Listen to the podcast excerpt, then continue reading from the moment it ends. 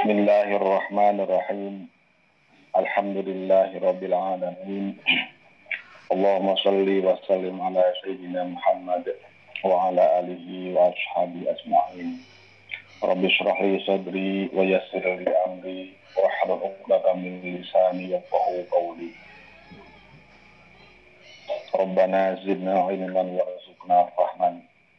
اللهم نبر قلوبنا بنور هدايتك كما نورت الأرض بنور الشمس أبدا أبدا اللهم فقهنا في الدين وعلمنا تأويل اللهم فقهنا في الدين وعلمنا تأويل اللهم فقهنا في الدين وعلمنا تأويل سبحانك لا علم لنا إلا ما علمتنا إنك أنت عليم الحكيم والحمد لله رب العالمين Amma ba'du para bapak dan bapak ibu-ibu jamaah rahimakumullah. Alhamdulillah pada malam ini kembali kita berkumpul untuk uh, melanjutkan usaha kita dalam rangka memahami ayat-ayat Al-Quran. Mudah-mudahan ini sebagai bentuk cinta kita kepada Al-Quran sebagai kalamullah. Ya dengan dengan ini seperti kita bahas pada minggu lalu, ya, kita mohon kepada Allah untuk memberikan syafaat pada yaumul kiamah nanti. Baik jamaah Allah pada malam ini kita akan bahas mulai dari ayat 50. ini masih melanjutkan uh, kisah Bani Israel. Bismillahirrahmanirrahim. Wa iz faraqna bikumul bahra fa anjaynakum wa aghraqna ala fir'auna wa antum tanzurun. wa iz faraqna dan ingatlah ketika aku membelah. Faraq itu membelah atau memisahkan. Makanya Al-Quran disebut furqan yang memisahkan antara hak dan batil. Forokas sya'ra membelah membelah rambut jadi dua ya, kiri kanan. Atau Umar al-Faruq Umar yang, yang memisahkan antara hak dan batil. Di sini al al farok farokna dari farokla itu artinya memisah membelah laut sehingga menjadi terpisah terpisah ya. membuat lorong, membuat jalan. Wa'id farokna dan ingatlah ketika aku membelah lautan dan membelah dikum untuk kalian Bani Israel. Maksudnya uh, kalau kum kan di sini Kamir Muhatab ya, dia orang yang diajak bicara orang kedua. Jadi kalau dilihat daripada konteks Al-Quran ini berarti berdasarkan ayat ini yang ini berlaku untuk orang yang diajak berbicara pada waktu itu atau pada uh, orang-orang Yahudi yang hidup pada zaman Rasulullah SAW. Tapi yang dimaksud di sini adalah nenek moyangnya, yaitu Bani Israel yang hidup pada zaman Fir'aun di atas uh, uh, kenabian Nabi Musa alaihissalam.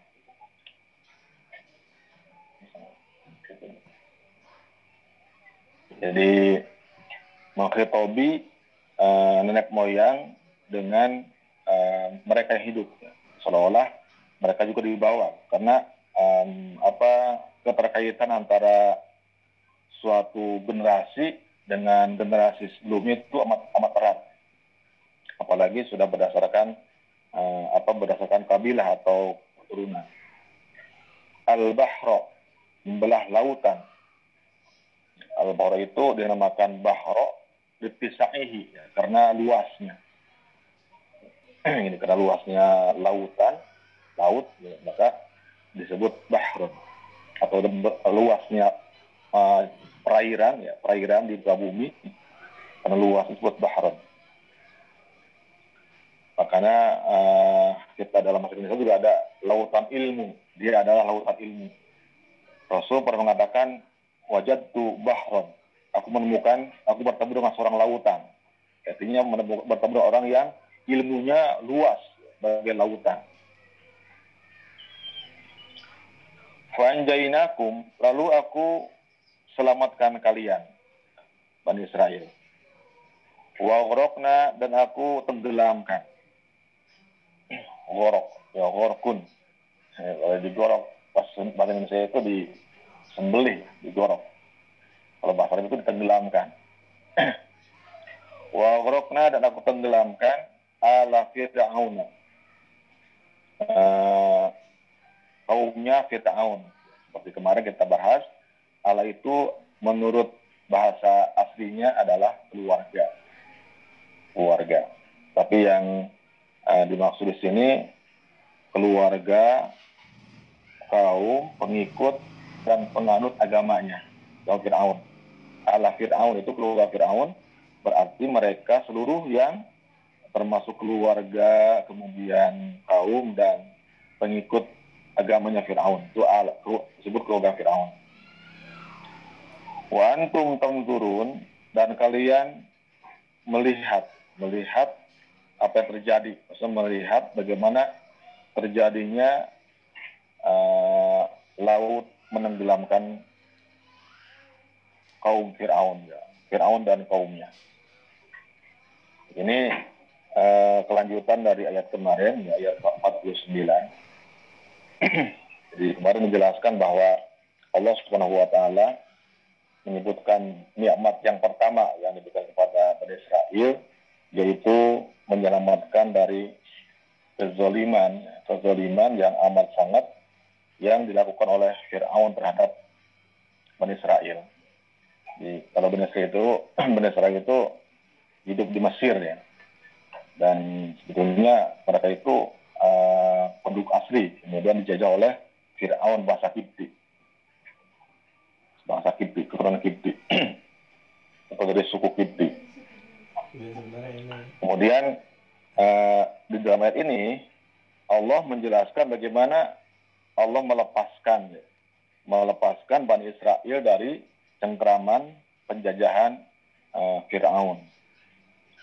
Di dalam tafsir-tafsir dijelaskan bahwa uh, ketika Allah Subhanahu wa taala uh, atau ketika Firaun mendekati kehancurannya, maka Allah Subhanahu wa taala memerintahkan kepada Musa alaihissalam untuk uh, me, meminjam ya, meminjam perhiasan-perhiasan uh, yang dimiliki oleh golongan atau oleh kaum Firaun. Di pada waktu itu dibolehkan. Dibolehkan meminjam perhiasan atau uh, pakaian yang bagus ya perhiasan pakaian baik perhiasan berupa berupa apa emas atau permata. Berikut juga uh, pakaian-pakaian yang bagus dipinjam nanti untuk supaya menjadi milik nantinya kemudian uh, kaum itu meminjam meminjam kepada kepada kaum Kipti ya kepada kaum Firaun kemudian ditentukanlah tentukanlah uh, kapan akan terjadi uh, eksodus ya atau pindah atau apa namanya keluar dari Mesir. Betul diceritakan uh, pada sore harinya mereka Jibril datang menjemput uh, menjemput Nabi Musa alaihissalam dan memberitahu bahwa malam ini harus segera berangkat. Kemudian Musa memerintahkan memerintahkan kepada kaumnya atau untuk memberitahukan bahwa pada malam ini kita akan pergi ya, pergi meninggalkan Mesir. Kemudian dijelaskan oleh Nabi Musa, kepergian kita tidak boleh uh, ribut ya, sehingga menimbulkan kecurigaan dari Firaun. Jadi mereka harus pergi tanpa mengeluarkan suara. Kemudian setiap rumah yang sudah ditinggalkan penghuninya oleh Bani Israel itu harus dikasih tanda. Menurut riwayat itu dengan dengan darah. Jadi di pintu itu dikasih tanda, misalnya silang atau apa, yang menunjukkan bahwa mereka sudah paham berarti rumah itu sudah kosong. Penghuninya sudah pergi, sudah pergi untuk berangkat bersama-sama Nabi Musa alaihissalam, Nabi Harun, ya. Kemudian di situ ada ada malaikat Jibril dan malaikat Mikail. Sebagai guide ya sebagai apa namanya utusan Allah. Nah, diceritakan bahwa jumlah Bani Israel yang ikut berangkat bersama Nabi Musa alaihissalam itu sebanyak uh, lebih dari 600 ribu jiwa ya. Di luar uh, di luar anak kecil dan di luar kakek-kakek atau nenek-nenek. Jadi uh, jadi yang terhitung itu uh, lebih dari 600 ribu jiwa itu laki-laki dan perempuan dewasa. Jadi tidak termasuk anak kecil dan nenek atau orang uh, lansia. Kalau dalam tafsir Ruhul Bayan dijelaskan mereka itu berjumlah 600 ribu, 600, 625 ribu jiwa. Jadi kalau dalam tafsir yang itu hanya didikatakan lebih, lebih 600 ribu. Kalau dalam tafsir Mani disebutkan 625 ribu jiwa. Nah, mereka berangkat di saat malam mulai gelap tanpa uh, apa tanpa uh, bersuara ya diam-diam supaya tidak ketahuan oleh Firaun. Nah kemudian ternyata tetap saja ya serapat-rapatnya rahasia di apa dilakukan atau uh, serapat-rapatnya rahasia disembunyikan tetap saja ada bocoran di bocoran kemudian disampaikan ke Firaun. Nah, Firaun menerima laporan bahwa Bani Israel sudah pergi meninggalkan Mesir. Kemudian kata Firaun, tenang. Kira-kira begitu, tenang, jangan dikejar. Nanti kita kejar setelah uh, ayam berkokok di lewat tengah malam kita kejar dia.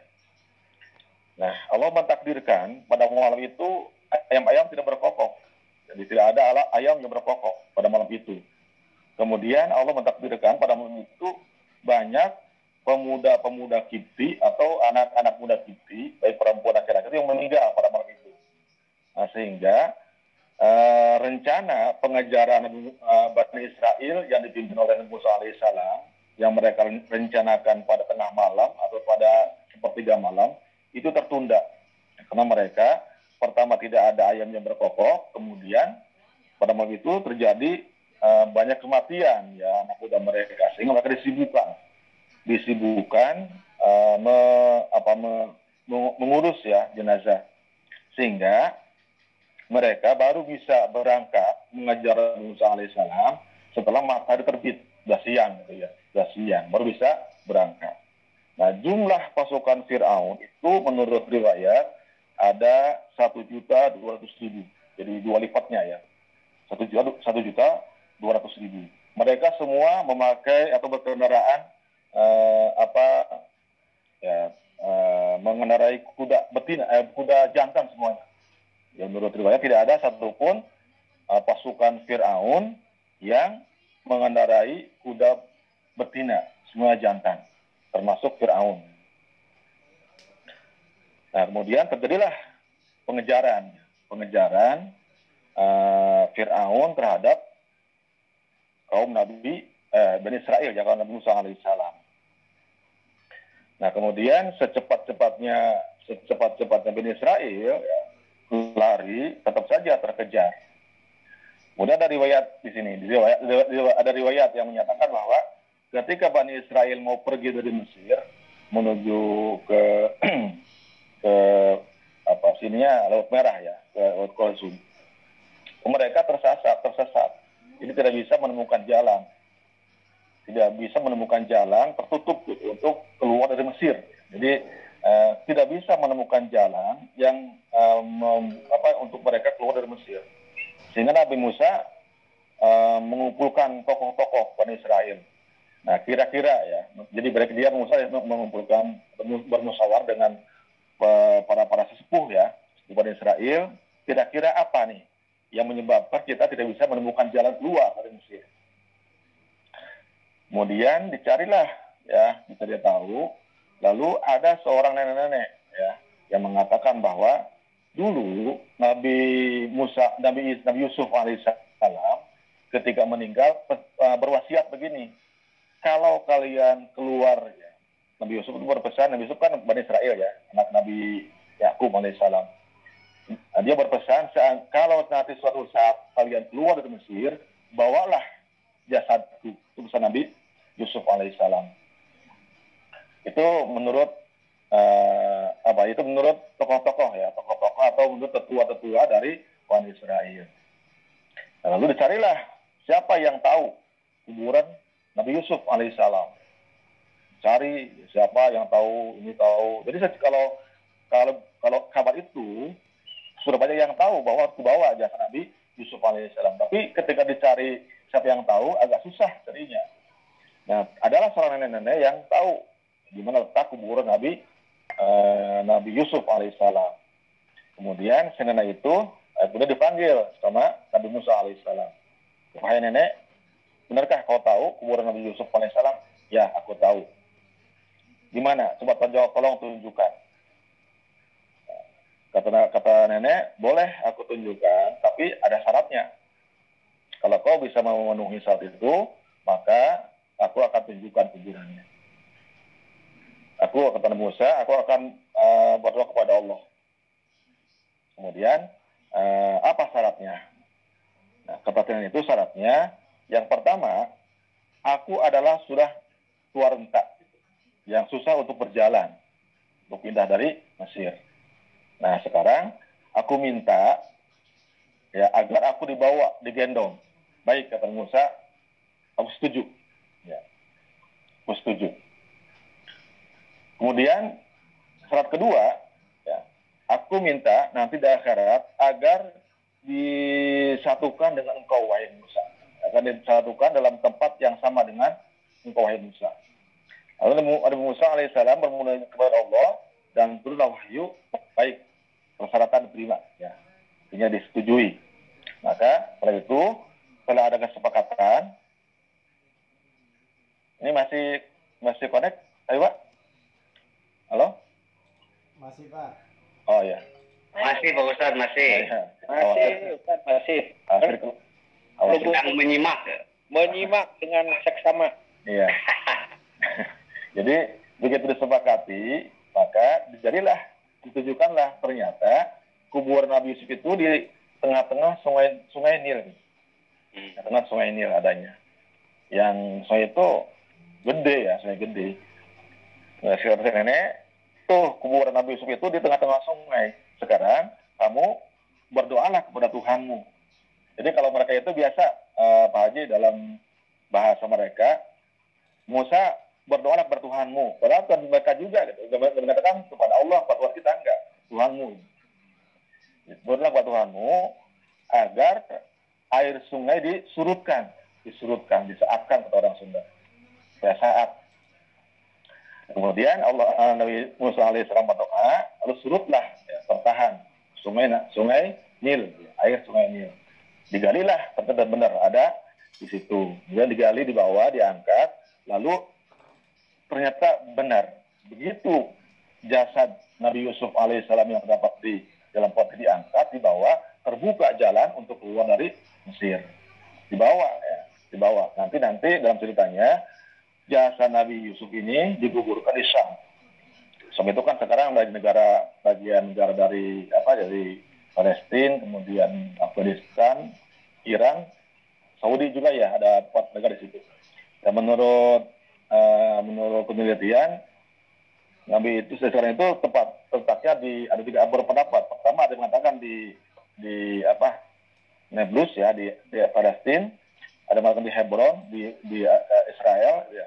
Jadi uh, yang ketiga ada mengatakan tetap di Mesir kuburannya. Tapi dalam tafsir-tafsir yang saya baca itu dikuburkan di Syam. Jadi antara uh, jadi mendekati pendapat yang mengatakan di uh, di Palestina kuburannya, kuburan Nabi Yusuf alaihissalam. Nah, nanti ini setelah dikubur, ini uh, dikuburkan setelah mereka selamat dari uh, kejaran Fir'aun menyeberangi lautan. Nah, kemudian berangkatlah mereka. Nah, kemudian sesampai uh, sampainya di di pinggir apa su, uh, di pinggir laut, ternyata Fir'aun dan uh, golongannya dan kaumnya bisa mengejar jadilah kepanikan ya, kepanikan yang luar biasa. Di kaumnya udah panik, Musa gimana kita sekarang? Ya. Ke mana kita? di depan lautan membentang. Kemudian murun, mundur ke belakang, pasukan Fir'aun yang siap. Jadi mereka sudah mengatakan, Musa habislah kita sekarang. Karena kita dikejar oleh orang yang sedang marah, ya, marahnya memuncak sampai ubun-ubun, dan membawa uh, persenjataan yang lengkap. Mudah kita habis sekarang. Kemudian saat itu... Bukannya dua kali lipat lagi ya? Iya, itu ketakutan luar biasa. Dan marahnya Fir'aun itu sudah memuncak. Ya. Sudah memuncak sekali. Gitu. Nah, kemudian diceritakan dalam uh, dalam uh, tafsir Ar-Razi itu ikut serta di situ ada uh, Nabi Musa bin Nun alaihissalam. Dia mengatakan, Musa, iya Musa, ke mana kita sekarang? Ke mana kita sekarang? Kata Musa, ke sana, ke laut. Nah, kemudian Nabi Musa karena dia Nabi, bingung juga ya, bingung juga dia.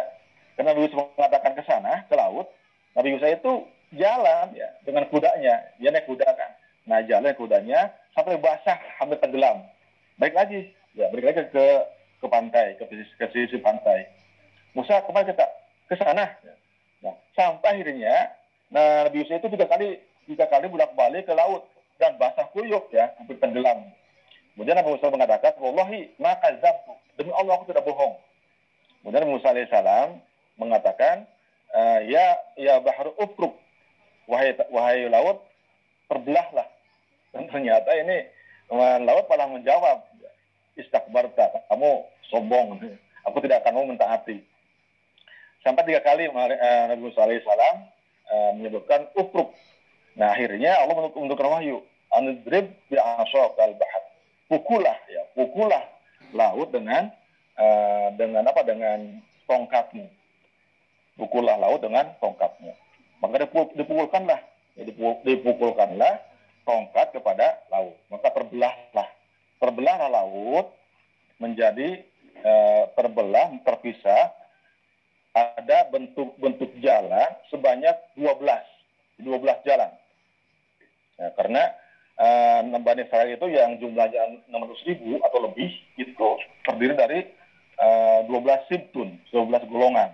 12 berdasarkan anak Nabi uh, Yakub Israel alaihissalam kan 12 dan masing-masing itu memiliki garis keturunan memiliki apa memiliki kabilah ya. jadi masing-masing kabilah me, apa menuju atau menempuh melewati satu jalan. Jadi begitu dipukul terjadilah ada 12 jalan yang membentang ke ujung sana ya, ujung sana.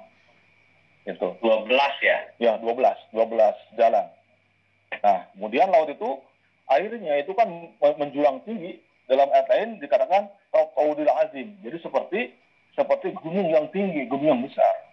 Dan menurut fakta ini kan uh, di laut Kolzum ya dalam bahasa Al-Quran dalam bahasa tapi laut Kolzum kalau dalam bahasa uh, apa namanya ilmiah yang kita kenal sekarang itu laut merah ya. Namanya laut merah. Laut merah itu uh, apa bukan warnanya merah ya tapi karena memang itu ada ada biota ada biota yang ketika atau suatu saat bisa menjadi warna merah oh. ya itu uh, menurut faktanya laut merah itu uh, paling asin di dunia ya mencapai ya, ya, mencapai keasinan 40 persen bahwa mayatnya Nabi Yusuf. Kemudian uh, lebarnya dari kitab itu dalam bahasa Arab itu sekitar 4 4 4 parasah. Tapi dalam kita kalau kita lihat di di fakta itu itu sekitar ada paling lebarnya 300 km ya lebarnya. Panjangnya itu kan membentang panjang ya itu uh, sekitar uh, sekitar 1.900 km panjangnya. Kemudian, itu masuk bahwa eh, jasadnya Nabi Yusuf ya? Iya, iya dibawa. Karena kan kalau Som itu di benua Asia ya, di Asia ada jadi di apa di hmm. Palestina. Nah kemudian ting, eh, kedalamannya antara 200, 220 meter sampai 400 meter. Nah itu kan tinggi sekali. Jadi begitu nah, terbentang, kelihatan ada jalan, tapi di atas itu air ya menjulang seperti gunung. Nah mereka kan tetap nggak bisa jalan karena air yang surut itu meninggalkan lumpur belum bisa dilewati.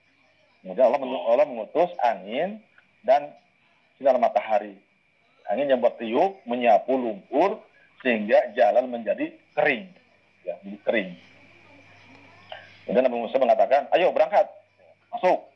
Yang pertama kali masuk adalah Nabi Harun alaihissalam sebagai komando, komandan ya. Komandan dia jalan duluan, nanti paling belakang ada Nabi Musa alaihissalam.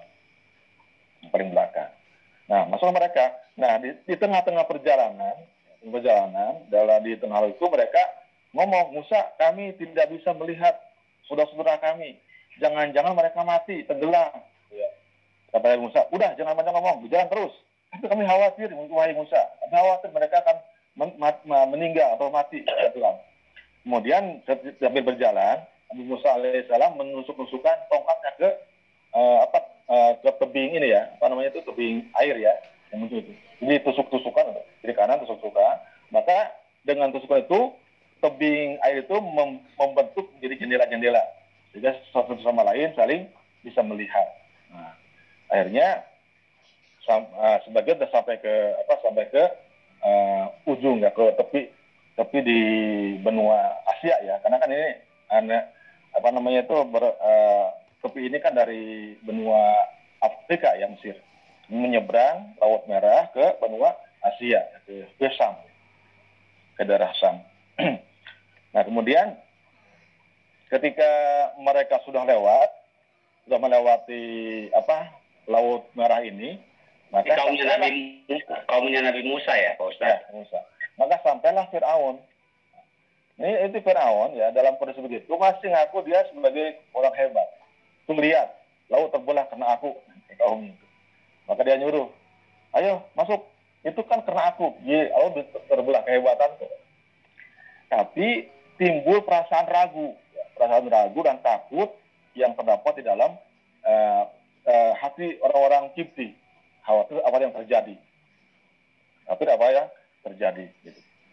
Nah, kemudian uh, kalau kata di antara mereka ngomong, wahai Fir'aun, jika engkau sebagai Tuhan, maka engkau lah yang harus masuk lebih dahulu, ya melewati lebih dahulu. Nah, Fir'aun gengsi juga dia ya. Ada ada sawasma tapi gengsi juga. Masa Tuhan takut? Dan dia masuk ke sungai eh, ke Daud Kulsum nah tetapi kuda yang dikendarai oleh Fir itu kuda kuda jantan ya.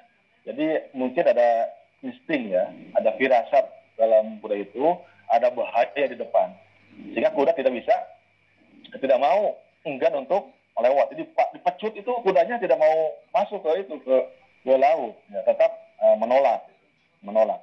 Nah, dalam kondisi begini, datanglah malaikat Jibril membawa, mengendarai uh, kuda ya. Allah alam kuda apa gitu. Tapi bentuk itu uh, malaikat Jibril menyerupai orang, kemudian mengendarai kuda betina yang sedang-sedangnya diminati oleh kuda jantan. Jantan. Menurut riwayat, kuda kuda Nabi kuda malaikat Jibril itu disebut kuda al-hay, kuda sumber kehidupan. Jadi kalau ada mayat yang kena tersentuh oleh kuda itu menjadi hidup. Dan hmm. setiap hmm. tanah yang uh, terinjak oleh kuda itu kemudian menjadi subur, ya tumbuh subur gitu. Ini ya tanah walaupun tanah itu asal tanah kering, tanah yang kosong ya, jadi subur. Dan ini terlihat oleh Musa Samiri. Nanti akan nyambung di cerita berikutnya.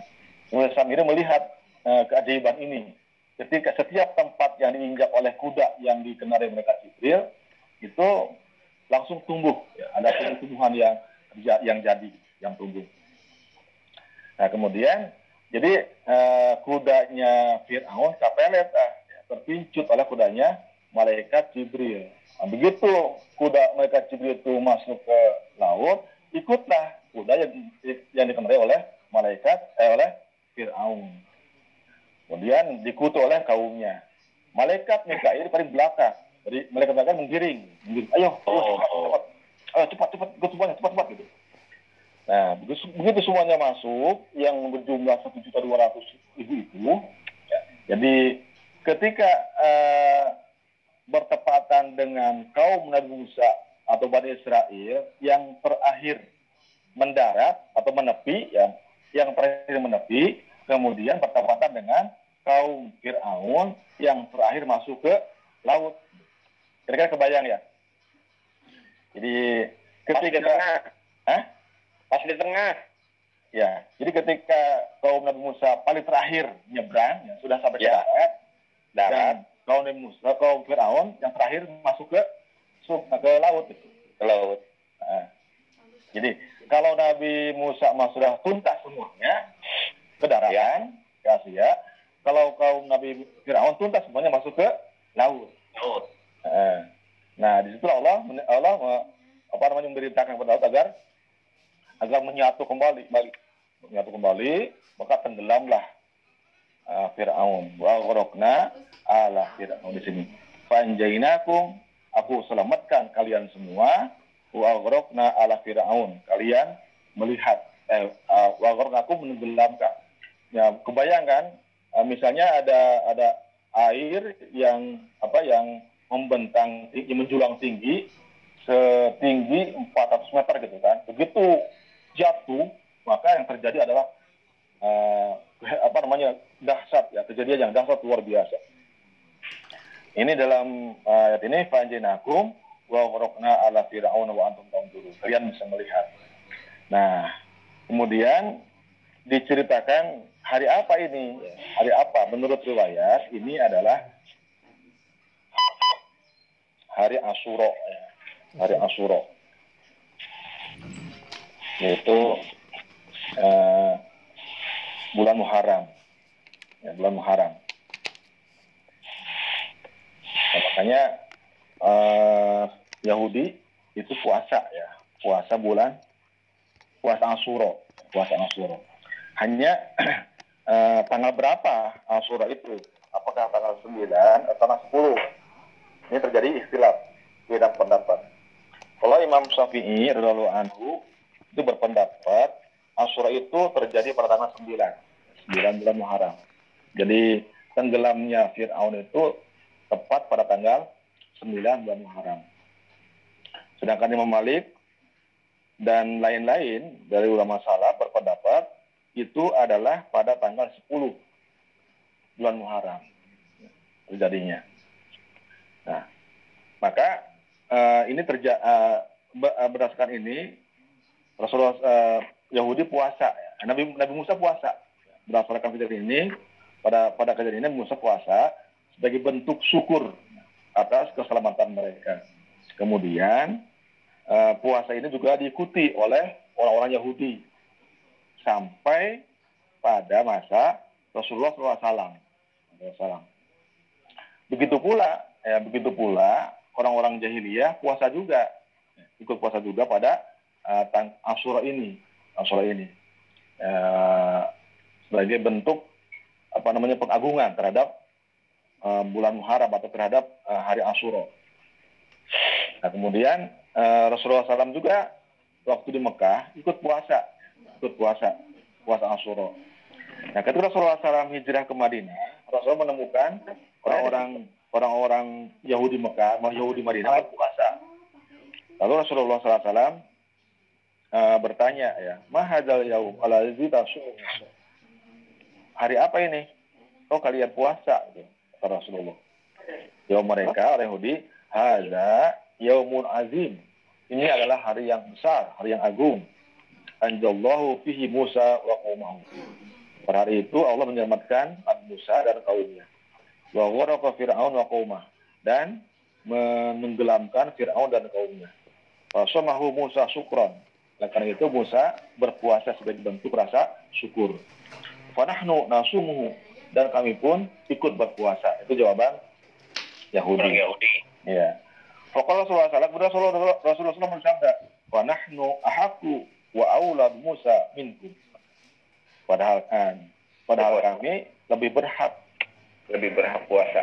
dan lebih utama dibanding eh, kepada Musa dibanding kalian. Karena kalau Mu- Muslim Muhammad kan satu agama dengan Nabi eh, Musa alaihissalam. Sedangkan Yahudi sudah berubah. Ulu teh akhir. Iya, fasamahu Rasulullah SAW. Maka Rasulullah SAW puasa. Pas puasa Rasulullah wa amara bisyamihi. Dan Rasulullah memerintahkan kepada sahabatnya untuk berpuasa. Ya. Kalau dalam bahasan-bahasan itu kan puasa tanggal 10. Puasa tanggal 10. Tapi itu puasa yang dipakai oleh Yahudi.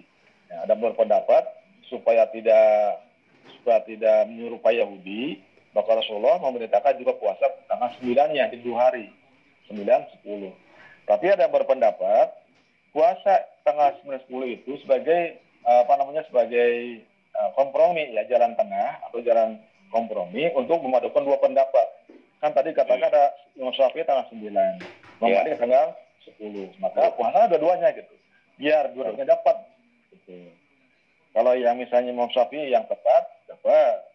Kalau Malik yang tepat, dapat. Jadi puasa dua-duanya. Makanya kalau kita nanti 10 ya. Iya. 9 ke 10. 9 10. Jadi puasa pu- puasa bulan Muharram itu adalah puasa yang disunahkan pada tanggal 9 dan 10 bulan Muharram. Ustaz, Asuro sendiri menurut bahasa apa Pak Ustaz? Muharram. Kalau Ashur ya 10. 10 kan? Ya, 10. Isrun. Ya, Ashuratun. Ya, Ashuratun. kalau tidak keliru ada hadis ini deh Pak Pak Ustadz ah, untuk membedakan kaum Nasrani dan Yahudi kan itu tiga agama tuh ya. Ya. Dan Syiah tuh puasa Asyura kita ditambahkan satu ya, jadi tiga hari ya. Dua, dua hari. Membedakan dua hari atau tiga hari tuh ya? Dua hari. Tasuk. Oh. 9 10. Ya, 9 10. Sudah sepuluh ya? Ya. Oh ya ya, syukron. Bang, ini eh, dalam satu hadis yang di- diriwayatkan oleh Abu Qatadah gede ini ini apa fadilahnya. Karena Nabi SAW kala syamu yaumi asyura waktu siba ala Allahi ayukafiru sanata alati qablah. Pua- Puasa hari Asyura itu eh, Allah balas dengan mengampuni atau menghapus dosa setahun sebelumnya. Ya, itu keutamaannya. Di itu bisa menghapus dosa setahun yang lalu. Tapi di, di tafsir kalau ulama itu dosa-dosa yang kecil. Dosa termasuk kecil. Ya, ini kita masih jauh ya baru, baru bulan bulan Rajab ya sekarang yang bulan Sya'ban. Mudah-mudahan nanti kita panjang umur bisa melaksanakan puasa ya bulan Asyura, bulan Muharram. Oh, memang sudah biasa ya kita. Sudah biasa, tinggal meneruskan.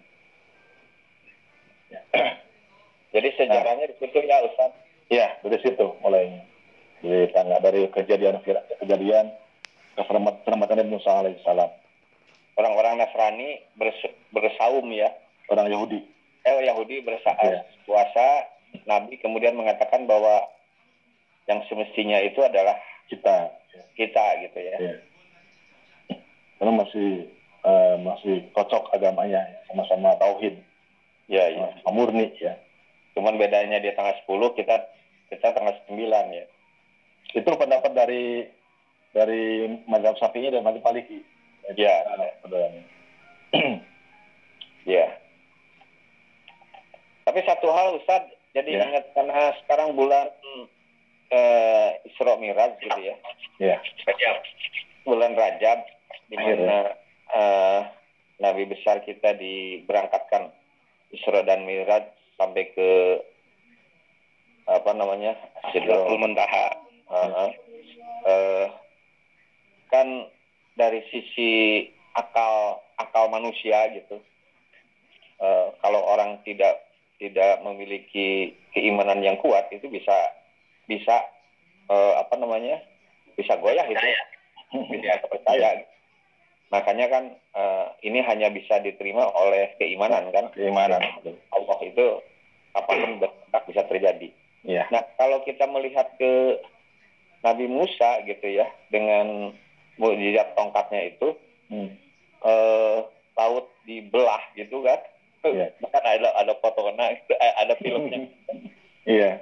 betapa dasar gitu saya jadi kayak suka inget kalau di apa namanya di taman Mi- bukan taman mini ya di Ancol itu ada akuarium besar pak Iya, iya. tapi dirorong di atasnya air gitu Oh, itu namanya betul ya siwut, siwut ya. siwot ya Iya. Ya siwut. ingat karena sejarah eta aja mbak Iya. ini apa orang-orang Yahudi mati jebol tuh ke bawah Iya, itu diceritanya kalau jebol itu lumayan ya. iya itu bayang itu siwot segede gitu gitu bayangkan 400 meter menyerupai gunung gitu kan. Subhanallah. Iya. Ya, jadi ya artinya eh, kejadian Nabi Musa itu juga tentu oleh keimanan kan. Betul. Ya. Cuma kalau itu langsung disaksikan. Disaksikan. Kalau kita kan hanya mendengar cerita ya. Iya, iya. iya. Dan Termasuk tidak ada ya. bukti kan, Ustaz ya? Iya. Iya. Buktinya ya kayak kayak eh, kalau kalau Isra Mi'raj masih ada sholat kan, gitu kan? Iya. Ada ada perintah sholat gitu ya, di mana Nabi ketemu dengan Khalidnya gitu. Ya, kalau Nabi Musa nggak ada kan, nggak ada fakta fisik gitu ya, Tidak ada peninggalannya. Cuma tidak ada peninggalannya kan? Jadi sesaat sesaat yang mereka yang mereka lihat saja. saksikan. Ya. Ya, ya. Sementara kalau Rasulullah kan berangkat sendiri hanya ditemani oleh malaikat Jibril. Ya. Dan itu pun tidak sampai Sidratul Muntaha ya Ustaz ya. Tidak, tidak sampai ujung ya. Setengah, setengah perjalanan, tidak sampai Perjalanan kalau purnama nyalira kan? Iya, Oh, betul. menerima perintah sholat itu kan? Ya. Ya, baik. Eh, kemudian dalam peristiwa ini itu terdapat kenikmatan yang besar ya, yang banyak ini, baik berkaitan dengan agama maupun berkaitan dengan dunia, dengan dunia. Hmm. Ya, jadi eh, dalam peristiwa tenggelam selamatnya Nabi Musa dan kaumnya dan tenggelamnya Firaun beserta kaumnya itu di situ terdapat atau mengandung kenikmatan yang luar biasa, ya, baik yang berkaitan dengan agama maupun maupun dunia. Ini dijelaskan oleh Imam Ar-Razi dalam tafsirnya. Nikmat Hmm. yang yang berkaitan dengan dunia yang di apa di apa diraih atau diberikan kepada Nabi Musa Rasakan. alaihissalam itu yang pertama. yang kenikmatan yang pertama itu dirasakan ketika mereka terdesak ya dalam kondisi apa namanya terdesak dalam kondisi darurat eh, mereka dalam keadaan yang tidak mungkin bisa menghindar selamat gitu ya. Ke depan ada laut yang membentang ke belakang masuk ke Firaun yang siap me- apa itu me- me- menghantam. Tiba-tiba Allah selamatkan. Itu bentuk kenikmatan yang luar biasa. Ya, kalau kita misalnya dalam kondisi yang tidak bisa apa-apa tiba-tiba ada pertolongan luar biasa kita eh, bersyukurnya mer- apa, me- me- menyadari betapa besar nikmat itu itu yang pertama kemudian yang kedua anallaha ta'ala bahirah Nah ini Allah mengkhususkan nikmat ini nikmat yang besar ini kepada mereka, pada Bani Israel. Dan tentu ini berdasarkan karomah mereka ya. Atau kemuliaan Allah taala untuk mereka. Jadi eh, bel- terbelahnya lautan untuk menjadi jalan yang bisa menyelamatkan itu khusus Allah berikan kepada Bani Israel. Israel. Dan itu bentuk penghormatan Allah taala atas, atas mereka. Ya, kita nggak pernah atau kita tidak Allah berikan nikmat sebesar itu. Yang kedua. Kemudian yang ketiga, annahum syahadu an Allah taala halaka a'dahum. Mereka menyaksikan menyaksikan bagaimana Allah menghancurkan musuh-musuh mereka. Kan kalau kita punya musuh rasanya ingin menyaksikan mereka mereka hancur bukan bukan. Hmm? Enggak, Pak. Eh, orang mungkin sangat ingin ya, me- menyaksikan hancurnya musuh di depan mata mereka. Itu kenikmatan. Dan hancurnya Fir'aun beserta kaum itu di depan mata mereka. ya. Itu kenikmatan. Karena puas gitu ya. Orang yang sedemikian bertahun, sedemikian jahat, ya, kejam bertahun-tahun menyiksa mereka, lalu Allah hancurkan di depan mata mereka. Itu juga bentuk kenikmatan. Yang ketiga. Yang keempat, anna aurasahum arbahum wa diyarahum wa ni- wa amalahum. Kemudian Allah mewariskan kepada mereka, kepada Bani Israel, baik tanahnya, rumah-rumahnya, ternak-ternaknya, beri- berikut juga harta-hartanya. Begitu Bani Israel, apa namanya, eh, kaum Fir'aun eh, hancur, maka kekayaan-kekayaan mereka itu dimiliki oleh Bani Israel. Ya, seperti harta gunimah gitu. Ini yang keempat. Yang kelima, annahu ta'ala lama aghraqa ala fir'aun faqad khala sobat Israel minhum wa dzalika nikmatun azimah. Yang kelima, ketika Allah menenggelamkan Fir'aun, kaum Fir'aun, uh, dan Allah menyelamatkan Bani Israel, itu kenikmatan yang luar biasa. Karena gini, seandainya misalnya Bani Israel selamat, tapi Fir'aun tetap hidup. Nah, kira-kira gimana? Lepas nggak pikirannya? Tidak lepas. Tidak lepas, tetap ada rasa takut, was-was. Iya. Meskipun selamat, tapi kalau musuh masih hidup, tetap aja ada rasa takut. Nah ini diselamatkan dan musuhnya hancur. Musuhnya uh, musuhnya itu binasa. Ini nikmat. Jadi mereka tidak lagi ada rasa takut, rasa khawatir dari uh, ancaman Fir'aun. Ini yang ke yang kelima. Yang keenam, anahu wa qazalikal ighraq bimah borati min bani Israel wa huwa murad di kaulihi ta'ala. Uh, kemudian uh, ini kejadian ini, peristiwa ini terjadi di depan mata. Jadi kalau tadi itu tahu, ya mereka tahu, tahu hancurnya mereka, dan ini kejadiannya di depan mata mereka. Nanti dalam ayat kedua ini, wa antum tanzurun. Wa ghraqna ala fir'aun wa antum tanzurun aku hancurkan, aku tenggelamkan Fir'aun, kalian sedang kalian melihat dengan mata kepala, dengan apa dengan jarak yang dekat. Itu uh, enam, enam nikmat yang berkaitan dengan duniawi. Kemudian ada nikmat yang berkaitan dengan dengan agama. Ya, nikmatuddin. Nah, yang pertama, kenikmatan yang berkaitan dengan agama yang dicapai oleh atau yang Allah berikan kepada Nabi Musa alaihissalam anna kaum Musa lama syahadu tilkal mu'jizah al-bahira zalat an qulubihim asyukuk wa.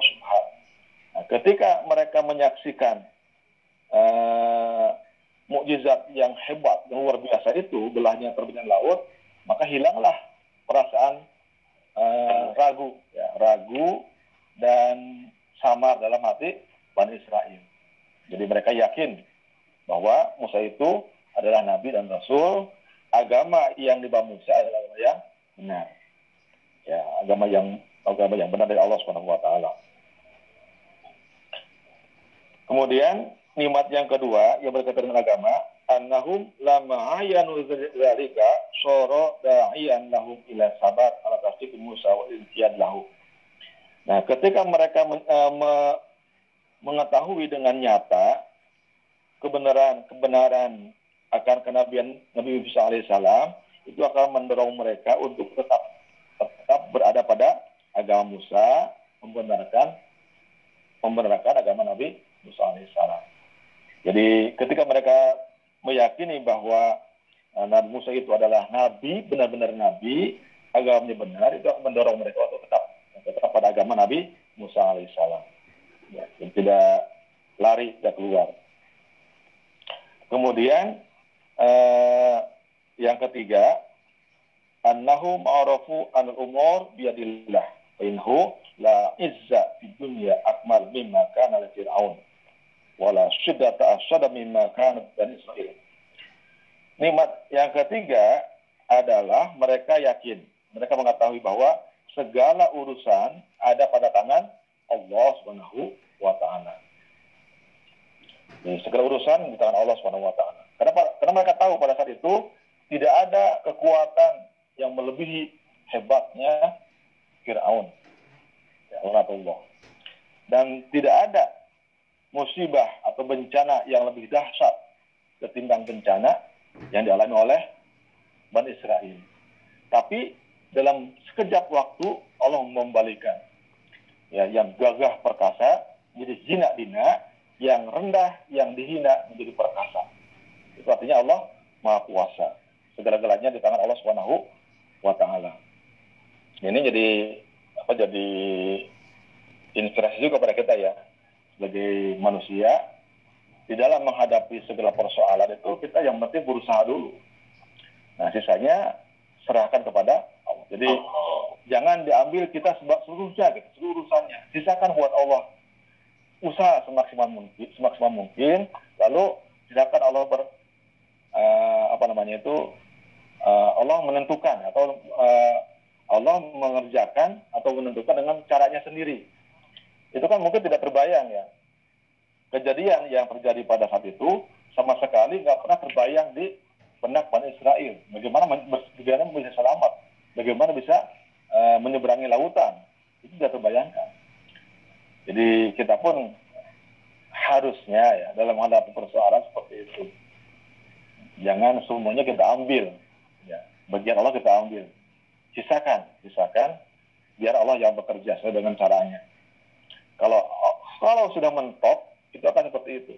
Usaha manusia maksimal. Kalau sudah mentok, Allah akan ambil alih. Seperti pelajaran yang kita petik dari uh, peristiwa Bani Israel. Dan mungkin waktu itu juga mereka tidak kebayang bagaimana bisa kebayang. lepas dari Firaun ini. Sepertinya kebayang ya. Karena Nabi Musa pun begitu sampai ke laut, dia juga uh, sambil kalau bahasa kita sambil mikir gimana caranya. Gitu. Eh, iya, iya. Saya kayak pusing gitu kan, nyuruh nyuruh ke laut Nabi Musa malah malah bahasa bahasa bahasa kuyuk gitu. gitu. Nyuruh lautnya terbelah, lautnya malah ngelawan. Gitu. Sampai Allah menurunkan wahyu. Ya asokal bahat. Pukul Dipukulkan maka terjadilah. Itu. Nah kemudian eh, lalu apa pelajaran yang bisa dipetik oleh kita umat Nabi Muhammad SAW? Nikmat yang didapat oleh umat Nabi Muhammad SAW dari kisah ini, ya, jadi itu pun banyak ya. Jadi uh, adapun uh, nikmat yang bisa dipetik oleh umat Islam, umat Muhammad dari kisah ini, yang pertama adalah annahu kal hujjah di Muhammadin sallallahu alaihi wasallam ala ahli kitab. Ini menjadi hujjah, menjadi bukti kepada bagi Nabi Muhammad SAW uh, terhadap ahli kitab. Nabi itu kan Nabi Muhammad itu kan nabi yang umi ya, yang tidak pernah sekolah, tidak pernah baca buku. Tapi tahu gitu. Tapi Nabi Muhammad tahu menceritakan kisah Nabi Musa alaihissalam. Nabi Muhammad tahu bagaimana menceritakan kisah Bani Israel. Ini hujah, bukti bahwa Nabi itu adalah bahwa Muhammad itu adalah seorang Nabi. Karena tidak mungkin dia tahu kalau tanpa wahyu. Ya. Dan yang, yang dapat wahyu itu adalah Nabi. Ini yang pertama. Jadi bagi orang-orang Yahudi, terutama pendetanya, harusnya mah, harusnya mah, harusnya mereka itu sudah sudah tahu dari awal.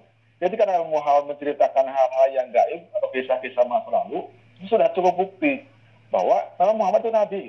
Karena tidak mereka juga sebenarnya sudah tahu ya. Sudah tahu, sudah tahu sebenarnya karena ada ada konflik kepentingan ya. antara dunia dan akhirat. Mereka lebih milih dunia. Karena kalau mereka misalnya milih akhirat, hilang dunianya menurut versi mereka. Ini hujah. Ini yang pertama. Nah, kemudian pelajaran yang kedua, ini bagi kita ya, umat Islam.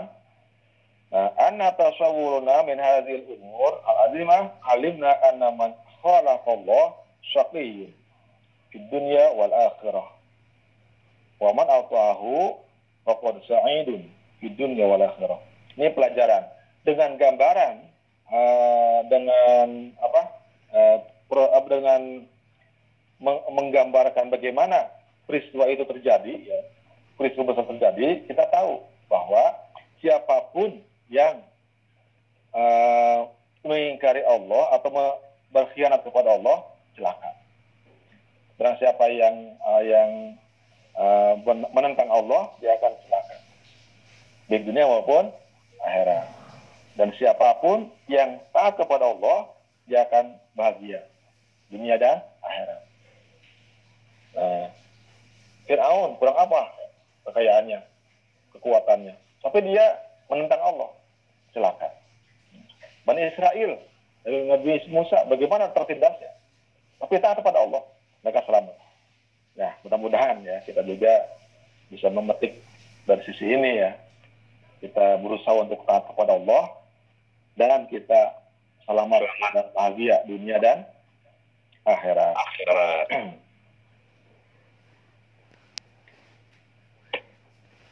Kemudian, uh, jadi ini dengan demikian maka sura zalika muraghaban lana fi tu'ah wa munfirran anil ma'siyah. Ini akan mendorong kita untuk senang melakukan ketaatan dan menghindari perbuatan maksiat.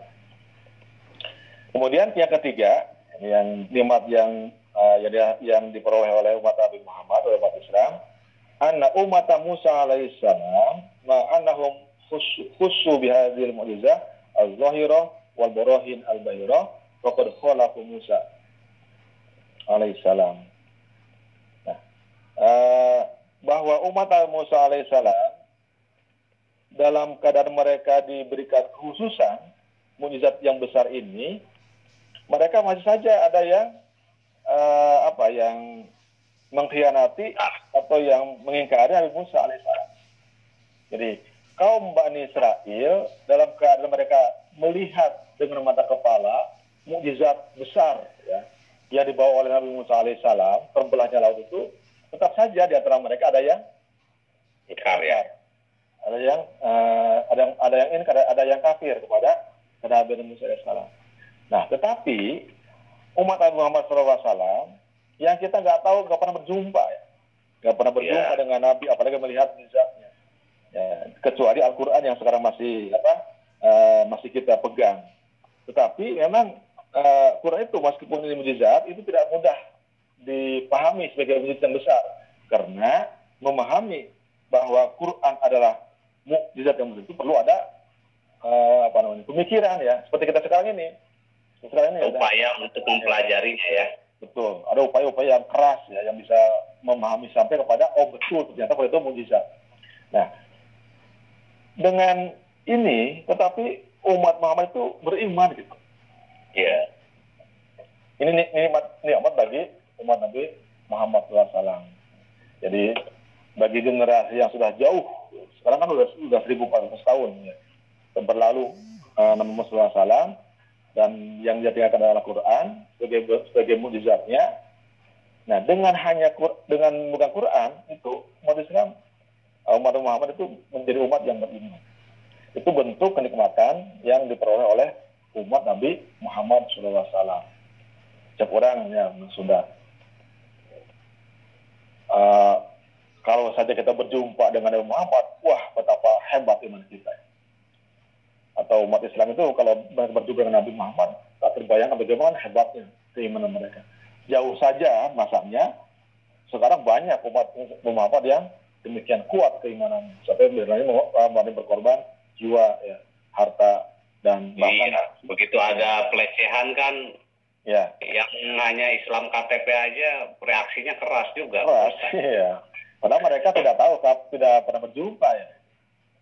Ya. Ini ini uh, kenikmatan yang tersendiri yang yang dicapai yang diperoleh oleh umat Muhammad SAW kemudian ujung ayat ini wa antum tanzurun dan kalian menyaksikan apa yang dimaksud menyaksikan di sini? Ini ada beberapa pendapat. Yang pertama, annakum tarawna iltiqama amwajil bahri fi fir'aun wa qum. Yang dimaksud mereka menyaksikan adalah bahwa uh, mereka Bani Israel itu uh, uh, kalian Bani Israel melihat bagaimana bentuk apa namanya benturan antara ombak ya yang menimbulkan apa benturan ombak laut yang menimbulkan apa itu suara ya gemuruh uh, yang menenggelamkan Fir'aun dan kaumnya. Wa antum wa antum. Kalian melihat bagaimana uh, apa beradunya bentur benturannya antara dua ombak yang hebat. Itu uh, yang dimaksud dengan melihat. Jadi uh, Israel itu uh, menurut riwayat ini dalam uh, apa uh, dalam ya, yang pertama itu mereka melihat bukan bukan melihat Firaunnya ini pada yang pertama tetapi melihat ombak ya ombak yang ombak laut yang beradu dengan gemuruh suaranya ketika menenggelamkan Fir'aun dan kaumnya. Pendapat yang kedua, anak kaum Musa alaihissalam sa'aluhu ayyuriyahumullah halahum fas'ala Musa rabbah. Jadi menurut riwayat yang menurut pendapat yang kedua, ketika mereka selamat dan menyaksikan laut sudah menyatu kembali, Firaun sudah tenggelam, Bani Israel minta minta kepada uh, Musa agar dan Musa berdoa kepada Allah untuk memperlihatkan mayat-mayat Fir'aun dan kaumnya supaya yakin. Jadi begitu. Tidak seperti itu. Yang ada adalah Allah menjanjikan.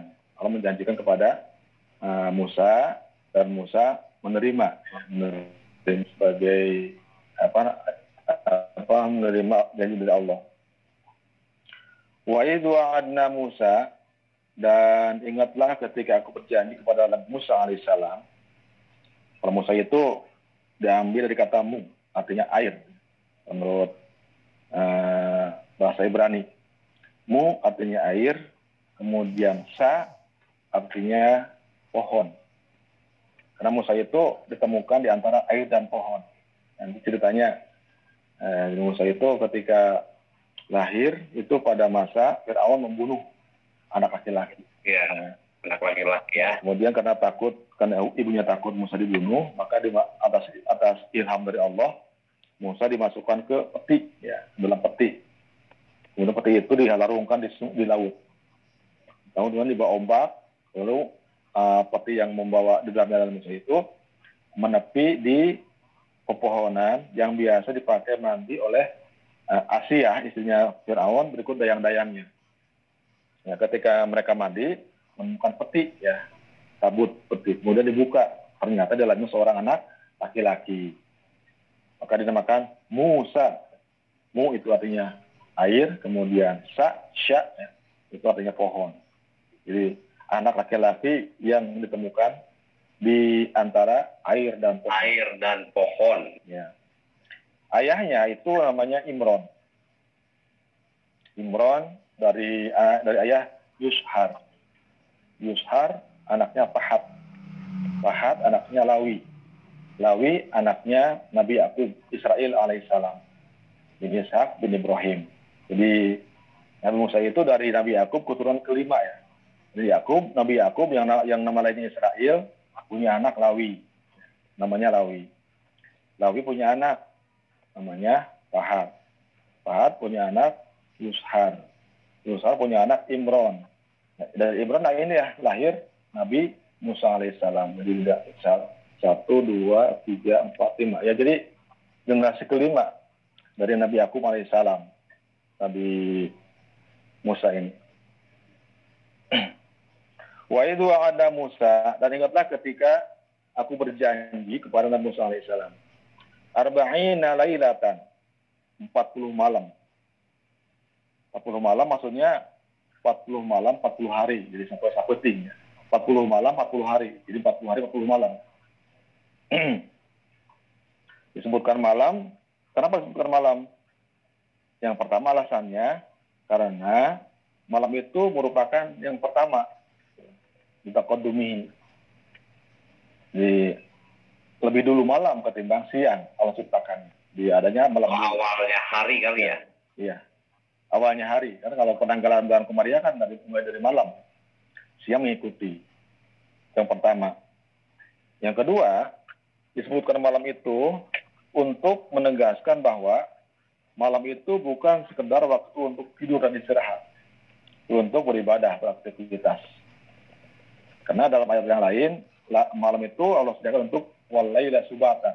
Uh, malam itu untuk tidur. Kalau disebutkan di sini siang, maka sudah olah malam itu bukan waktu untuk beribadah, beraktivitas, untuk istirahat dan tidur. Makanya kalau malam saja kita harus beribadah, apalagi siang. Suma tumul ijla. Kemudian kalian menjadikan ijla. Ijla itu artinya patung anak sapi anak sapi. Ini kaitannya nanti dengan Samiri ya, dengan Samiri yang menjadi yang menciptakan uh, ijla. Ini itu sapi, dinam, uh, patung anak sapi yang dibuat dari emas. Dinamakan ijla karena li, li apa li karena cepatnya dalam waktu yang cepat mereka bisa berubah menjadi penyembah patung anak sapi. Mim ba'dihi dari setelahnya Nabi Musa alaihissalam setelahnya setelah kepergian, setelah kepergian Nabi Musa alaihissalam wa antum zolimun dan kalian merupakan orang-orang yang zolim. Ini kelanjutan dari uh, cerita atau kisah yang ada pada ayat sebelumnya ya ayat 50. Di tapi ini nanti dipenggal-penggal nggak nggak utuh dari uh, rentetannya nanti dalam ayat berikutnya nanti ke belakang lagi ke lagi gitu. Nanti kalau misalnya mau buat cerita, maka harus direkonstruksi ini ceritanya. Eh, tapi karena Quran bukan kitab cerita, maka dibuat seperti ini. Karena yang penting ibrohnya. Ya. Nah, diceritakan bahwa ketika Nabi Musa alaihissalam selamat dari kejaran Fir'aun yang menyeberangi lautan. Tapi setelah kisah itu ya tadi ya di laut Ya. ini ya. Ya, kan ini ceritanya eh, begitu mereka eh, apa namanya nyebrang, kan Nabi Musa belum punya kitab ya. Belum punya. Ini, ini ceritanya panjang nanti ada ada ada dalam ayat yang lain. Ada begitu mereka menyeberang, kemudian mereka akan naik ke namanya Gunung Tih ya, kalau bahasa tafsir Gunung Tih. Mungkin dalam bahasa kita sekalian itu daerah Tihama ya. Daerah Tihama yang ada di Saudi Arabia. Dan di apa yang menjadi pesisir Laut Merah. Itu daerah yang apa? Daerah yang tandus berupa padang pasir ya, yang panas. Nanti di situ ada cerita-cerita yang ada gomam, kemudian ada salwa mana di situ nanti. Nanti ketemu di ayat berikutnya. Tapi di sini eh, menjelaskan bahwa ketika Nabi Musa alaihissalam selamat, belum punya kitab, belum punya belum punya kitab eh, suci. Maka Nabi Musa eh, mereka diminta oleh kaumnya, ya, kaumnya agar eh, Nabi Musa minta kepada Allah supaya menurunkan kitab suci. Lalu Musa berjanji ya, berjanji nanti akan eh, saya akan minta kepada Allah agar Allah menurunkan kitab kitab kitab Taurat ya, kitab suci. Kemudian eh, ke- setelah Musa alaihissalam bermunajat kepada Allah agar Allah menurunkan kitab suci, maka Allah menjanjikan. Jadi Allah menjanjikan eh, nanti akan aku turunkan kitab suci setelah 40 hari. Bukan. Jadi Allah akan menurunkan setelah 40 hari. Maka eh, pada hari yang ditentukan datanglah malaikat Jibril untuk menjemput eh, Nabi Musa alaihissalam ya Musa alaihissalam guna mengam- menerima kitab Taurat. Kitab Taurat. Nah, kemudian setelah Musa di- di- diberitahu oleh oleh oleh malaikat Jibril, Nabi Musa berpamit ya berpamitan kepada Bani Israel bahwa dia akan berangkat ke Gunung Tur ya, Gunung Tur Sina, ini udah lagi nih ceritanya. Udah Mesir lagi. Jadi di Gunung Tur Sina dia akan pergi selama 40 hari untuk menerima kitab suci, kitab Taurat. Ya. Lalu Nabi Musa memilih memilih 470 orang di sebagai pengawal ya, pengiring. Dipilih yang paling soleh, yang paling soleh 470 orang. Nah, yang tidak berangkat dengan Nabi Musa itu di- dititipkan kepada eh, Nabi Harun, saudaranya. Jadi 40 orang ya Pak Ustadz ya? 70 orang. Oh 70 orang. orang. Jadi Nabi Nabi Harun di situ eh, me- menduduki atau men- menggantikan posisi sebagai Nabi Musa alaihissalam. Jadi pesannya jagalah Bani Israel, mereka sudah beriman, sudah beriman kepada Allah, jangan sampai mereka kembali menjadi penyembah berhala. Gitu. Nah berangkatlah Nabi Musa beserta orang pilihan ke Gunung. Nah, eh, ketika Nabi Musa alaihissalam berangkat, orang-orang Bani Israel yang nggak berangkat menghitung satu hari, dua hari. Hanya saja mereka salah gitu, salah persepsi. Kalau Nabi Musa itu mengatakan 40 hari, 40 hari, 40 malam, berikut siangnya gitu. Jadi bahasa kita mah 40 40 40 peting ya, sampai satu peting. Jadi satu itu berikut siang dan malamnya. Nah, Bani Israel tidak siang satu, malam satu. Jadi Satu. Oh, Ah. jadi 20 hari. Ya, jadi mereka itu menghitung satu hari jadi dua. Gitu. Nah, begitu Nabi Musa alaihissalam sudah lewat, sudah sampai 20 hari, dalam hitungan Bani Israel sudah Sudah 40 hari. 40 hari. Oh. Mana ini nggak ada gitu. Terus timbullah isu-isu yang yang tidak sedap mengatakan Musa telah mati, telah meninggal, Musa tersesat. Buktinya dia jadi 40 hari, ini sudah 40 hari belum datang-datang. Sudah lewat 40 hari datang-datang. Nah, isu itu dimanfaatkan oleh Samiri. Ya, Samiri itu sebetulnya eh, dia penyembah berhala juga, tapi dia munafik. Jadi eh, munafik. Jadi dia menampakkan sebagai sahabat Nabi Musa alaihissalam, tapi menyembunyikan keakidahnya ya yang menyembah berhala. Nah, Musa Miri itu dia yang tadi mengenal, uh, yang melihat telapak kaki kuda malaikat Jibril ya.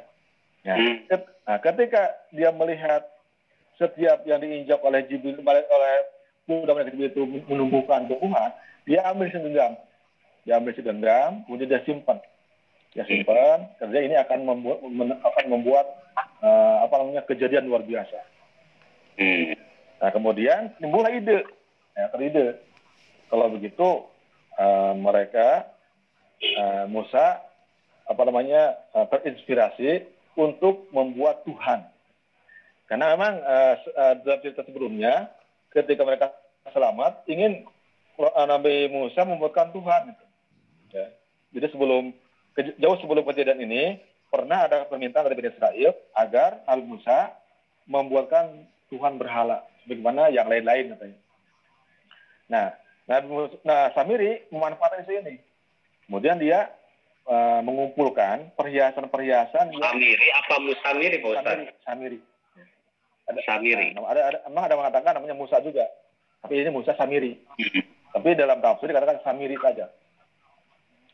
Nah, kemudian uh, Samiri ini ya, Samiri ini itu mengumpulkan eh, perhiasan-perhiasan uh, yang dulu dipinjam dari kaum Fir'aun. Nah, dia kumpulkan, kemudian dia bentuk ya pada saat itu dalam hanya waktu dalam tiga hari selesailah ya dia menciptakan berhala patung anak sapi. Ada mengatakan kenapa Samiri uh, membuat patung anak sapi? Karena menurut cerita waktu itu yang paling dikagumi itu anak sapi. Entah apa ya pokoknya mereka itu kagum hebat. Apa namanya itu kagum dengan anak sapi. Maka dibuatlah patung anak sapi. Nah kemudian setelah selesai eh, menurut riwayat ini senggenggam tanah yang tadi bawah itu dimasukkan ke dalam patung anak sapi. Maka jadi anak sapi itu menjadi bisa bersuara ya punya daging punya apa seperti hidup gitu seperti makhluk hidup yang kemudian punya daging, punya bulu, dan bisa bersuara, bisa bersuara, gitu. Ditambah dengan terbuat dari emas, kemudian ditambah dengan apa namanya dihiasi dengan perhiasan-perhiasan, maka begitu mengagumkan. Lalu Samiri mengatakan, wahai Bani Israel, inilah Tuhan yang dicari oleh yang dicari oleh Musa, sudah ada di sini. Ya, kita. Ya, tadi dia, Musa mah tersesat entah ke mana gitu. Padahal Tuhan ada di sini. Yuk kita sembah maka terjadilah justru bencana ya uh, musibah luar biasa di sini sumat takol kumula ijla mereka membuat patung berhala anak sapi dan mereka menyembah ya menyembah anak sapi ini yang dimaksud tadi dengan menyaksikan apa uh, mukjizat yang luar biasa tetap saja mereka meninggal Nabi Musa alaihissalam hmm. dikatakan itu dari sekian apa dari seluruh Bani Israel hanya tersisa 12 ribu yang selamat akidahnya. Itu pun sudah dengan jerih payahnya Nabi Harun alaihissalam. Dia mengatakan jangan, ini fitnah. Apakah dia akan kembali kepada uh, kepada kehidupan jahiliyah? Gitu. Jadi mereka menyembah anak sapi, kecuali 12 ribu orang. Nah, kemudian waktu berjalan, di sini wa izwa ada Musa mengatakan Summa kumul ijna. Kemudian dia menjadikan patung uh, patung anak sapi.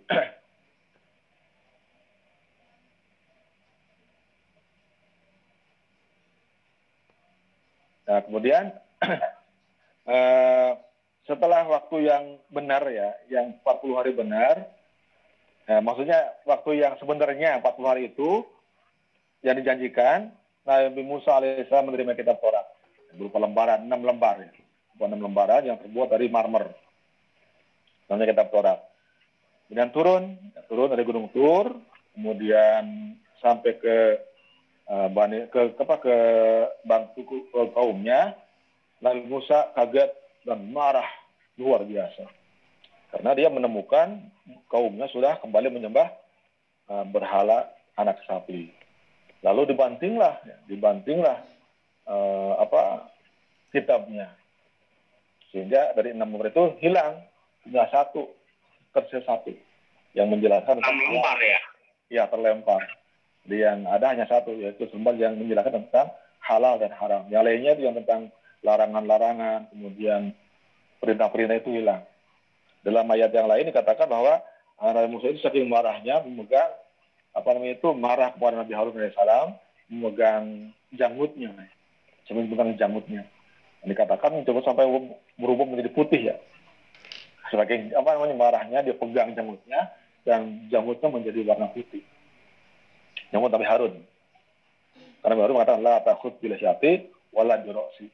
Ya ya yabna ummah la takut bila syati wala juroksi.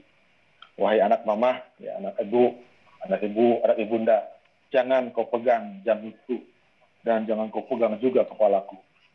Dan bukan aku berarti bukan berarti aku tidak berusaha berusaha tapi mereka akan membunuh ya mereka akan uh, me, me, me, apa, me, uh, mengancam akan membunuhku bahkan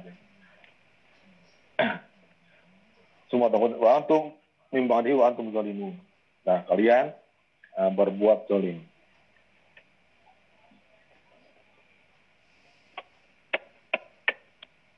kalau Nabi Harun sendiri Ustaz hmm?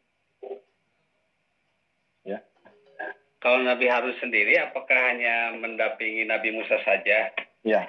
Tidak di apa namanya? Ya. Uh, tidak ada kisah khusus lah maksudnya tentang Nabi Harun ya? Iya, karena itu kan menurut riwayat Nabi Harun itu diangkat di Nabi karena permintaan Nabi Musa alaihissalam. Jadi hmm. Nabi Nabi Nabi Harun itu Nabi Musa kan punya kelemahan ketika uh, diutus untuk um, menghadap ke Firaun dia punya kelemahan. Nah lidahnya tidak lidahnya kurang fasih. Hmm. Ya, sedangkan saudaranya itu wa absuhu minni di kata Nabi dan Musa wa absuhu dia itu lebih fasih daripada saya. Di semacam juru bicara. Hidupnya di zaman yang sama ya? Iya, karena itu ya? ya karena itu ada kakak. Oh, ada kakak. Kalau ke, nah, kebetulan kalau Nabi Harun itu lahir pada saat tidak ada perintah membunuh, kan langsung akhirnya. Setahun wajib bunuh laki-laki. Oh iya iya iya. Nabi Harun. Nabi Harun jadi Nabi itu tidak membawa syariat.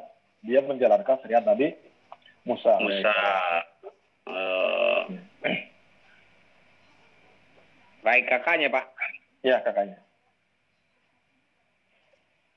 Ya. Nah, jadi ini yang apa yang yang yang terjadi ya. Nah sehingga uh, Nanti berikutnya diceritakan pada ayat-ayat yang uh, selanjutnya. Kemudian uh, dalam dalam kisah ini pelajaran yang yang atau faidah ya pelajaran faidah yang bisa dipetik oleh umat Islam uh, ini di antaranya adalah tadullu ala anna umat Muhammadin khair umatin anna ulaika al-yahud ma'anahum syahadu tilka barahin al-khairah iktaru bihadhi sifat al-rafiqah. Nah, ini menunjukkan bahwa umat Nabi Muhammad itu umat yang terbaik. Ya, karena uh, orang-orang Yahudi ya, ketika mereka menyaksikan mujizat Nabi Musa alaihissalam, tetap saja mereka tertipu atau terpedaya oleh uh, oleh ajakan-ajakan subhat. Uh, mereka menyembah menyembah patung anak sapi, padahal mereka juga pernah melihat betapa hebatnya mujizat Nabi Musa alaihissalam. Nah, kalau kita tidak menyaksikan, tapi kita beriman kepada Nabi Musa alaihissalam. Seperti yang uh, tadi dalam ayat 50. Kemudian, uh, yang kedua, pelajaran kedua, sallallahu salam zakar hadil hikayah hikayah ma'anahu lam yata'alam ilman Wadzalika yadulu ala annahu sallallahu istafadaha minal wahyi. uh, ini menjelaskan bahwa Nabi Muhammad SAW bisa menceritakan hikayat ini, kisah ini, padahal belum pernah belajar, ya, belum pernah belajar, belum pernah sekolah. Ini menunjukkan bahwa apa yang disampaikan Rasul berdasarkan wahyu. Ya, yang kedua. Kemudian yang, yang ketiga, uh, pelajaran ketiga, fihi tahzirun azimun ila taqlid wal jahli bidalain. Yang ketiga ini menjelaskan bahwa menunjukkan bahwa uh, taklid itu tidak boleh. Taklid dalam uh, apa dalam ilmu usul nggak boleh, kecuali dalam guru. Seperti ini. Taklid apa Ustaz? Ya? Taklid. Ya, taklid. Ini ayat ini menunjukkan bahwa dilarang hukumnya taklid ya dalam akidah ya. Kalau dalam fikih kan boleh. Orang akhirnya nggak boleh. Misalnya kita uh, mereka itu mereka itu uh, percaya saja di apa diperdaya oleh Samiri. Ini Tuhan.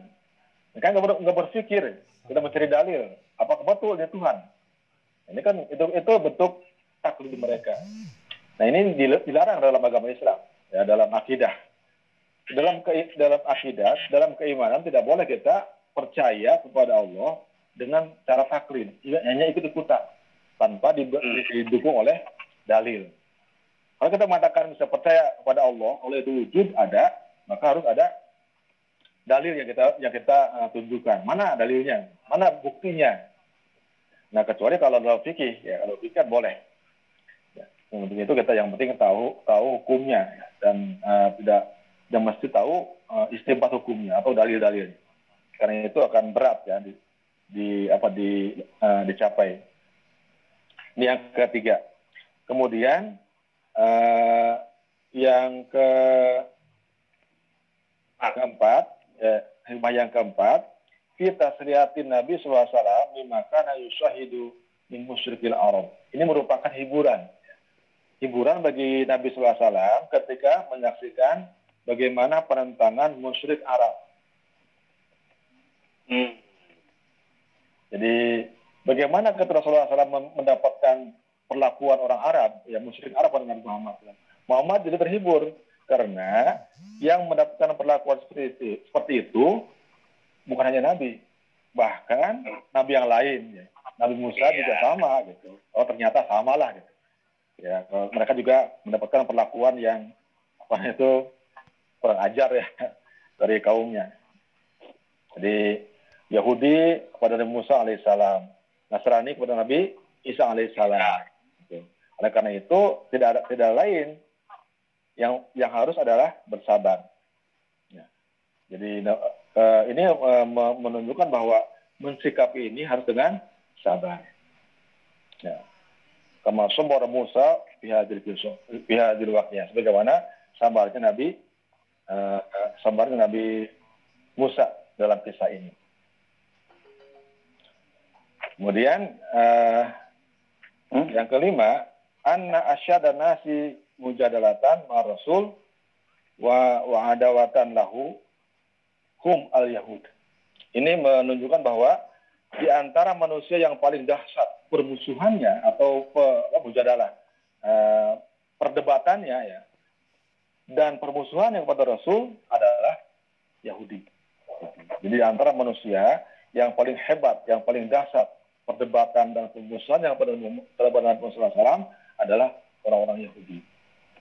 Ya, tapi memang harus dihadapi, ya, harus selesai. Ya. Karena kalau nggak selesai, kalau lari dari masalah, nanti nggak ketahuan kehebatannya. Jadi makanya gini, makanya gini, setiap orang besar ketika menghadapi masalah, dia tidak akan lari, dia hadapi sampai tuntas.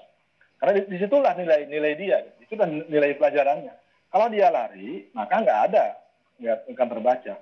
Misalnya ini ini kisah uh, iya, apa al-halaj ya, al-halaj itu kan uh, matinya di tiang gantungan ya.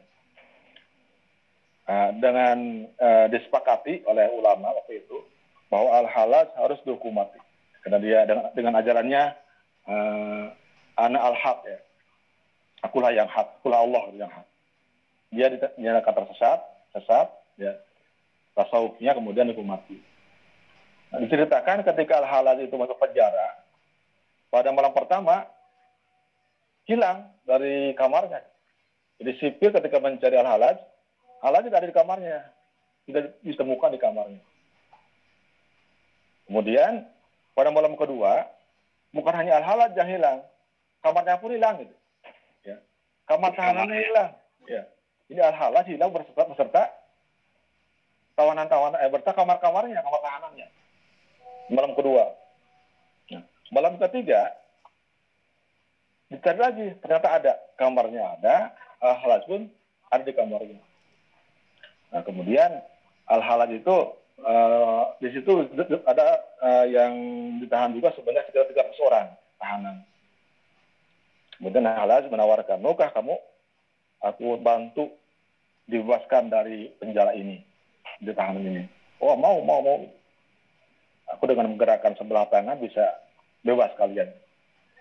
Ahlak menggerak, menggerakkan uh, tangannya dengan gerak gerakan, maka semua belenggu yang ada di tangan-tangan apa tahanan itu putus, belum putus semuanya. Terus kata mereka, wahai al-halaj, bagaimana saya bisa keluar? Itu kan banyak pintu-pintu, banyak banyak apa, banyak kunci-kunci, pintu-pintu semua dikunci, terkunci, tertutup, terkunci. Kemudian halaj uh, menggerakkan tangannya dengan gerakan, maka terbuatlah lubang, uh, lubang yang bisa untuk uh, apa namanya keluar. Tuh, sudah terbuka. Ya. Silakan kamu keluar semuanya. Kemudian mereka eh, yang dari situ keluar dari, dari penjara, lalu menanya, wahai al halaj kamu tidak akan ikut? Tidak. Aku di sini. Harus di sini. Nah, kemudian pada uh, apa berikutnya diketahui ternyata semua tahanan hilang pergi kecuali al halaj nah, al halaj nah kemudian ditanya oleh oleh sipir waktu malam pertama aku cari kok nggak ada? Ke mana? Kata al halaj aku sedang menuju Tuhanku. Terus malam kedua oh bahkan kamar pun nggak ada. Waktu itu Tuhanku sedang ada di sini. Jadi hilang kelihatan terus malam ketiga ada lagi aku kembali ke sini oleh aku, aku disuruh kembali ke sini oleh Tuhanku jadi kamu aku, aku bisa kelihatan Ya. Kenapa kamu tidak ikut sekalian pergi dengan kawanan yang lain, kata Sipir. Nah, aku ditakdirkan di sini. Nah ini pelajarannya gini, kalau al-halal misalnya pergi, maka hilang kehebatan dia, tidak akan ada cerita sampai sekarang. Gitu. Nah, inilah, inilah barangkali orang-orang hebat ya sekarang ya, dalam kesulitan yang dia hadapi tetap istiqomah. Nanti kemudian akan ketahuan kehebatannya. Begitupun Nabi Muhammad, para nabi yang lainnya. Nggak ada yang lari dari uh, dari apa dari kaumnya. Apa tidak ada yang lari dari masalah. Mereka hadapi semuanya. Nah, setelah mereka berlalu, ketahuanlah kehebatannya. Gitu.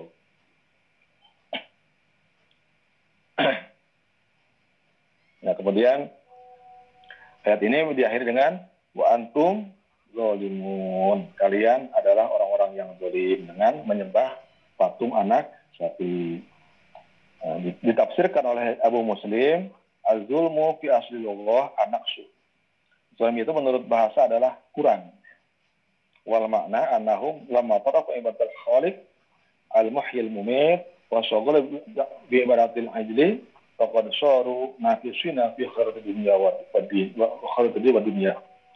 Nah, artinya bahwa ini maksud zalim di sini adalah ketika mereka meninggalkan menyembah Allah yang maha hidup dan maha mematikan, kemudian sibuk dengan menyembah patung anak sapi, maka mereka menjadi mendapat uh, menjadi orang-orang yang mengalami uh, kekurangan ya, orang-orang yang berkurang dalam kebaikan agama dan dunia. Jadi yang dimaksud di adalah mereka uh, mengalami kerugian berupa uh, kurangnya berkurangnya kebaikan baik yang berkaitan dengan agama maupun uh, dunia. Jadi orang kemudian yang kedua pendapat yang kedua karena zulma fi urfi syar'i ibaratun an boror al in izid alaih bahwa yang dimaksud zalim di sini adalah uh, zolim yang di sini menurut menurut ilmu syara adalah uh, sesuatu yang berkaitan dengan kemotoratan, dengan apa dengan uh, bencana ya, dengan kesusahan yang tidak ada manfaat sedikit Orang yang zolim itu adalah orang yang uh, yang uh, yang apa yang tenggelam, orang yang berkubang dengan kesulitan dalam kemotoratan. Dan tidak ada manfaat yang didapat. Begitupun uh, begitupun tingkah mereka ketika menyembah berhala anak sapi ya. Mereka zolim artinya tidak ada manfaat yang mereka dapatkan. Mungkin sampai sini dulu ya karena ayatnya ini di sini. Mungkin nanti kekurangan-kekurangannya ditemukan pada ayat-ayat yang lainnya. Ya, silakan. Enggak. Mangga, Bapak Ibu, kalau ada yang mau bertanya atau menambahkan.